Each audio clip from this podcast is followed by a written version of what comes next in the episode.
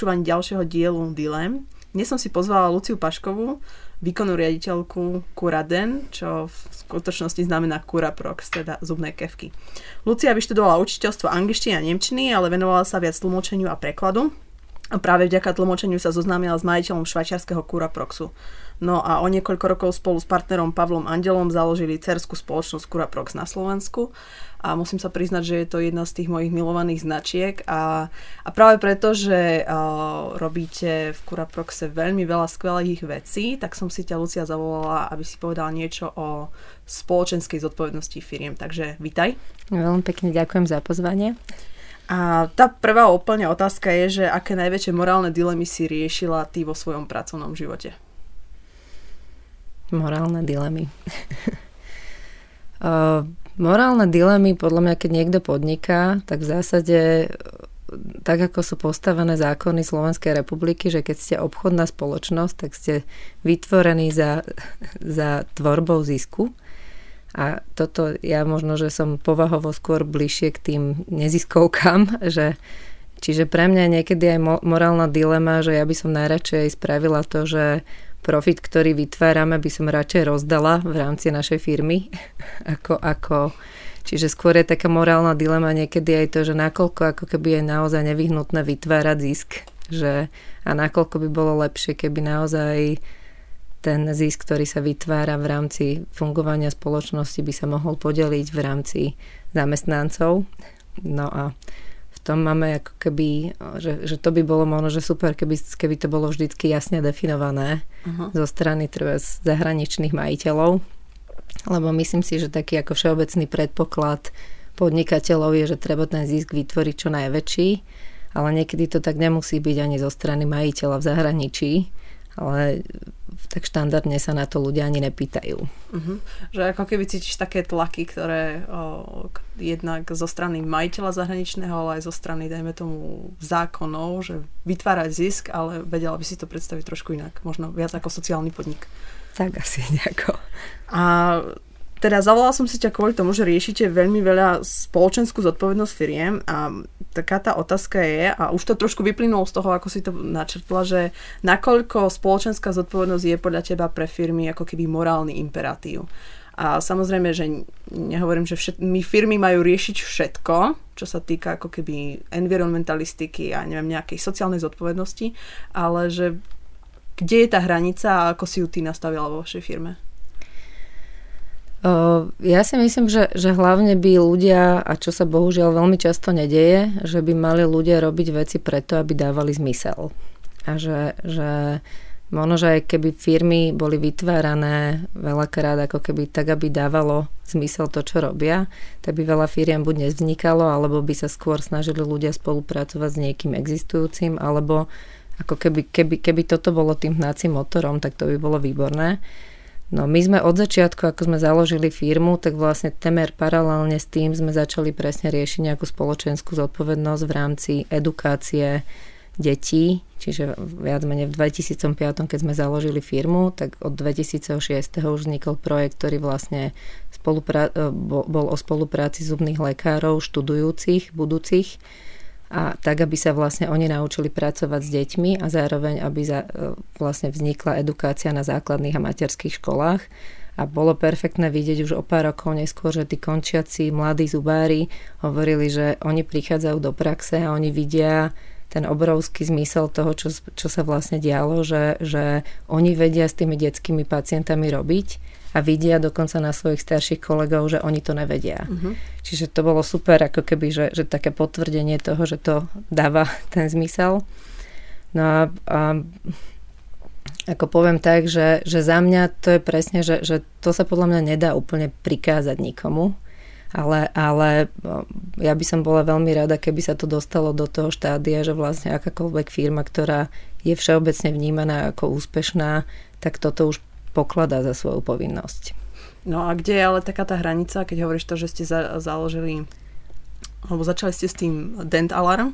Dental Alarmom. A, mm-hmm. že kde je tá hranica toho, keď je to ako keby nejaká spoločenská zodpovednosť a kde je to PR, na ktorom mm-hmm. si buduješ, alebo v tvojom prípade ako keby možno aj nejaký predajný kanál, lebo ty ako keby tí lekári sú tie autority v tej uh-huh. detálnej oblasti, to znamená, že dávajú odporúčanie a keď dávajú to odporúčanie, tak je to výhodné pre teba, uh-huh. pre tvoju firmu, že kde je potom tá hranica.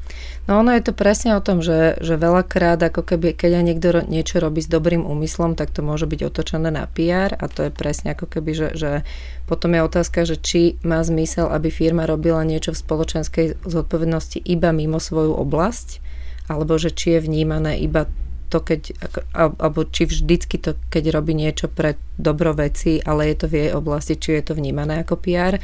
A pre nás ako keby vzhľadom na to, do akej situácie sme prichádzali, to znamená, že Slovensko bolo vtedy druhé od konca v Európskej únii v, v, v stave detského chrupu. To znamená, že deti vo veku 10 až 12 rokov mali najviac kazov alebo vytrhnutých zubov, ale vlastne týchto vád vlastne v Európskej únii za nami myslím, že už bolo iba Rumunsko. Takže pre nás toto bolo ako taký cieľ, že toto zmeniť a v podstate sme rozmýšľali, že ako to najlepšie zmeníme a najlepšie to môžeme zmeniť tak, že na jednej strane vychovávame tú generáciu detí, ktorá teda prichádza, ale na druhej strane potrebujeme otočiť ako keby aj generáciu zubných lekárov na to, aby sa viacej venovali prevencii a vôbec, aby toto začalo byť téma, aby sa zubár nestal iba opravárom, ale vlastne, aby sa veno, že aby teda tým cieľom nebolo, že opraviť čo najviac zubov, ale vôbec zachovať zdravie u tých, u tých pacientov, ktorí prichádzajú. Uh-huh. Ako sme teraz na tom Slovensko? Teraz bohužiaľ ten výskum nebol robený 15 rokov. Takže... Ale akože, neviem, nemáš asi veľmi ako vedieť, ale zlepšuje sa to? Alebo... Akože pocitovo, bohužiaľ, ale to je všeobecne na svete sa to zhoršuje. Uh-huh. A ono je to dané aj tým, že naša generácia treba nemala taký prístup, že to, to je presne, že, že um, Marian Jalinek, čo je taký tréner Jaromíra Jagra, mal na to také výborné prirovnanie, že kedysi vlastne vonkajšie okolnosti ťa formovali k tomu, aby tvoja zóna komfortu bola malá a bolo to ovplyvnené tým, že ľudia denne nekúrili, tým pádom akože si prirodzene mal, že si bol otužilý.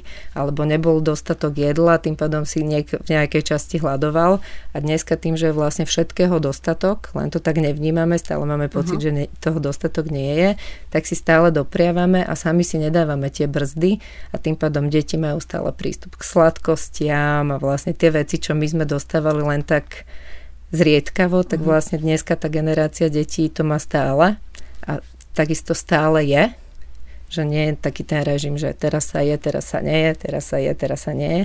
A tým pádom o, tie zuby sú aj vystavené tým vplyvom vlastne tých baktérií oveľa v dlhšom čase a prirodzene sa tým pádom ako keby, keď sa dostatočne často neumývajú, tak sa potom aj kázia. Uh-huh.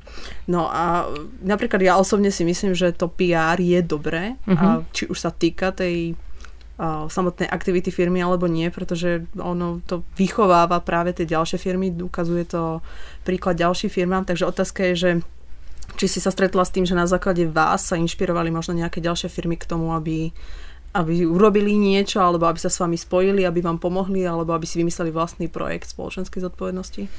Tak teraz viac to možno, že vnímam v rámci toho ekoprojektu, ktorý robíme, že tam tá, ten presah je ako keby väčší, mm-hmm. lebo teraz... Kľudne povedz, uh, aký je to projekt. Je to projekt, volá sa, alebo uviedli sme ho pod názvom Ekovír. Tá akože idea za tým je vlastne, že strhnúť, že je to ako keby nejaká špirála, ktorá má do seba strhnúť. Nechceme, aby to bolo ako p- náš projekt. My v zásade by sme boli radi, keby my sme boli len takým nejakým spúšťačom a aby sa do toho čo najviac firiem zapojilo a stojí to na takých troch nohách. Jedna tá noha je vlastne ako keby, že vlastné produkty vyvinúť do takej miery, že budú úplne biologicky odburateľné.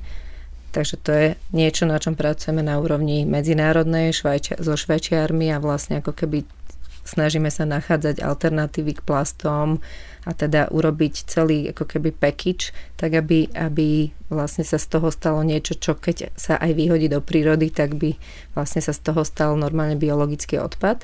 Druhá taká noha toho je vlastne urobiť to, čo sme robili v rámci Dental Alarmu na úrovni škôl. To znamená, že my zberáme naše kevky naspäť, lebo bohužiaľ končili na skládke na Slovensku. Napriek tomu, že ste vyhodili kevku ako zodpovední občania do plastu. Tým, ako funguje bohužiaľ stále odpadové hospodárstvo na Slovensku, tak nám končilo ročne na skladke zhruba 56 tón plastu uh-huh. v kevkách, čo je masívne, masívne množstvo, že to je presne, že keď si predstavíš, že čo, však ja vyhodím jednu kevku, však to ne, nič nie je, tak takto je to akože málo, ale keď si vlastne napočítame, že koľko je to v tom množstve, ktoré sa na to Slovensko dodá, tak to je fakt obrovská masa. Čiže cítila si až takú osobnú morálnu zodpovednosť za to, že, že vaša firma bola zodpovedná za 56 tón odpadu. No to je hrozné, podľa mňa. Uh-huh. Čiže kvôli tomu sme sa začali zaoberať vôbec tým zberom kefiek, vlastne ukázať nejaký trend, lebo je tu veľa výrobcov na Slovensku, ktoré by takéto niečo sa mohli do toho zapojiť. A uvažovali sme, ako teda urobiť to, že zozberáme tie naše kevky, aby nekončili na, teda na skladke, ale že čo z nich zase spraviť, aby sme nevy, nevyrábali nejakú blbosť, aby akože to vlastne sme nevyrobili len niečo, aby sa znova niečo uh-huh. predalo a skončilo to zase na skladke. Takže sme uvažovali, že ako najlepšie vlastne použiť ten zrecyklovaný plast. No a vzhľadom na to, že ja mám tiež deti na základnej škole a vidím, že vlastne triedenie na školách vôbec nefunguje, a príde mi to ako najdôležitejší moment, kedy vlastne decka sa to majú začať učiť, tak sme vlastne vymysleli ten projekt tak, že, že z tých zozbieraných kefiek sa vlastne vyrobia koše na triedenie, ktoré sa umiestnia do škôl.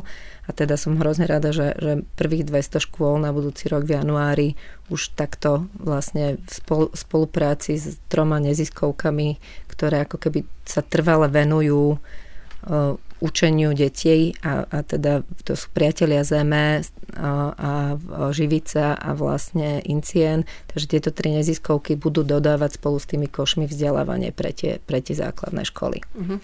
Takže ten presah je naozaj veľmi široký, že idete ako keby do to odpadové hospodárstvo, vzdelávanie detí alebo teda zapojenie škôl. Uh-huh. A... No a, a keď teda, že vlastne tá tretia noha, a to je možno, že to, cez čo sa viaceré firmy inšpirovali, bolo to, že, že my sme si hovorili, že dobre, my chceme od našich zákazníkov, aby nám oni doniesli kevky na stánky, čo je nejaká nadpráca. Uh-huh. Takže my by sme mali tiež teda spraviť nejakú nadprácu, takže sme si vymysleli, že ideme my skúsiť spraviť Zero Waste Office, akože kancel bez koša, kde vlastne máme normálne ako keby expertku, ktorá nám každý týždeň znižuje náš vlastný odpad. Začali sme tým, že sme urobili kompost, a vlastne máme každotýždenné prednášky pre vlastných ľudí, že ako to znížiť. Perfektne to zafungovalo a vlastne začali ľudia na stánkoch sa toho tak chytili, že oni si vytvorili skupinu a oni sa navzájom hecú, že fakt to super funguje. No a viac menej viaceré firmy už zvonku nám povedali, že sa chcú do toho zapojiť a to zase ako keby my nie sme schopní to úplne realizovať, ale jedna z tých neziskoviek Incient presne toto robí, čiže viac menej vytvoríme ako keby produkt, ktorý sa môže používať pre iné kancelárie a už máme nie, niekoľko firiem, ktoré vyjadrili záujem takéto niečo urobiť. Uh-huh, takže proste tá motivácia je tam na rôznych úrovniach, že Hej. vlastní zamestnanci, ďalšie firmy. Uh-huh. A to sa mi veľmi páči a úplne podporujem to, že používate to ako svoje PR. A teraz možno trošku otázka z iného súdka, že či si riešila niekedy tú dilemu, spolupracujete s množstvom dodávateľov, uh-huh. že keď si narazila na firmu, s ktorou si mala spolupracovať alebo mohla spolupracovať, ale o ktorej bolo možno verejne menej alebo viac známe, že je nejakým spôsobom sa správa neeticky alebo nemorálne, či už nejakým spôsobom škodí svojej komunite alebo mestu alebo mm-hmm. dokonca štátu, že či si toto niekedy riešila, alebo podľa mňa je to veľmi častý problém mhm. podnikateľov a niekedy si ho uvedomujú menej, niekedy viac. Pri bežnom človeku je to, že nebudem chodiť do tej firmy nakupovať, nebudem nebudem chodiť do takej lekárne alebo do takému poskytovateľovi zdravotného, zdravotnej starostlivosti, lebo je vlastne takou a takou firmou, ale mm-hmm. v podstate sa to nedá vždy zistiť Hej. a nie vždy odfiltrovať. Takže riešila si takéto niečo? Určite, viackrát. A to je, ako my sa snažíme naozaj v, podnikať eticky správne, ale je to akože na druhej strane je to taká dilema v tom zmysle, že pokiaľ sa, dneska som videla výborný TEDx uh, talk na tému, akým spôsobom môžeš meniť niekoho názor mm. a že vlastne ty, keď to človeka odstrihneš z komunikácie, tak nikdy sa nepodarí jeho názor zmeniť. Čiže pre mňa je to aj otázka, že pokiaľ ako keby máš možnosť, že, že v zásade jediná možnosť, akým máš, ako máš ovplyvniť niekoho správanie, je keď s ním zostaneš v komunikácii. Že, že uh, možno, že keď, keď by sme zatvárali dvere takýmto ako keby spoluprácam a teda ja, ja som si není vedomá, že my by sme takúto spoluprácu teraz mali, ale ide o to, že, že keď, že aj firma, ktorá sa dajme tomu eticky správne nespráva, pokiaľ ona pre svojich zamestnancov chce zabezpečiť zdravie alebo chce zabezpečiť triedenie v rámci svojich, svojej prevádzky, tak mi to príde ako veľmi dobrý krok. A možno, že práve ten človek, ktorý takéto témy vnútri tej firmy rieši, potrebuje podporu tým, že ako keby sa tomu niekto prihlási a keď by sme vlastne zavreli im dvere, tak ako keby tú podporu nedostane.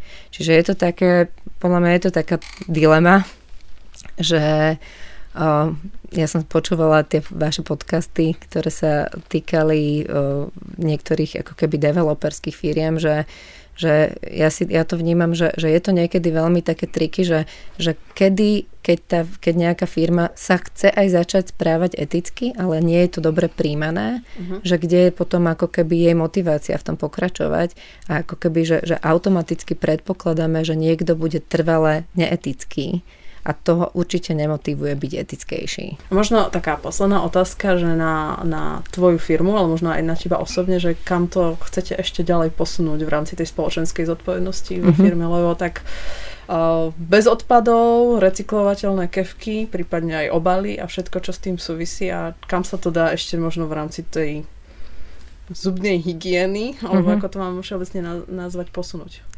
No ono, podľa mňa tých ako motívov, ktoré sú dobré, je viacero, napríklad starostlivosť o zamestnancov. Uh-huh.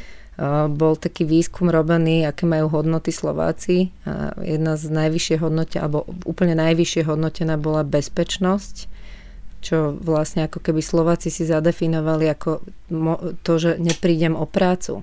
To vlastne ukazuje to, že ľudia majú strašný strach o to, aby o tú prácu neprišli na väčšine Slovenska. A toto je podľa mňa jeden z takých motivov, ktorý my ako zamestnávateľi, aby sme mohli začať na Slovensku viacej riešiť, aby ako keby to nebol ten zamestnanec braný iba ako nejaká kolónka, ale aby, aby bolo na ňo nazerané ako naozaj súčasť týmu, a ktorý je obrovským príspevkom a tým pádom ako keby sa vytváralo to bezpečné prostredie. To je napríklad taká, taká moja srdcovka, ktorú by som veľmi rada ako keby posunula do úrovne, že, že to, o tomto by mala byť ako keby slovenská firemná spoločnosť. Uh-huh. A čo sa týka toho, toho odpadového o, ministerstvo životného prostredia, s ktorým vlastne my sme od začiatku toho projektu v rokovaní, vyzerá, že by ako keby prebralo ten projekt a aplikovalo tie výsledky toho projektu, lebo my tam v rámci toho testujeme, ktorá metodológia je najlepšia na, na to, aby sa ten odpad reálne znížil tak tie výsledky, pokiaľ by to ministerstvo aplikovalo na celé školstvo, to by bolo perfektné. No a čo sa týka zubného lekárstva, no pokiaľ by sa nám podarilo ako vychovávať generácie zubných lekárov, ktorí sú preventívne orientovaní, zase to môže mať presah na to, že do budúcna to môže preskočiť nie iba na zubné lekárstvo, ale na všeobecné lekárstvo. A predstav si, že naozaj by ako keby štandardný mindset doktora by bol taký, že mne nejde o to ťa liečiť, ale to, o to, aby si vôbec neochorel, že tým pádom by sa vytvorila úplne zdravá spoločnosť. Dobre, veľmi držím palce. Ďakujem, že si prišla, Ľudská Pašková z Kura Proxu. Ďakujem veľmi pekne. Ďakujeme za počúvanie. Zo štúdia Mariana Jaslovského sa s vami ľúčim ja, Veronika Pizano. Ak nás odoberáte cez iTunes, budeme radi, ak nám napíšete svoje hodnotenie.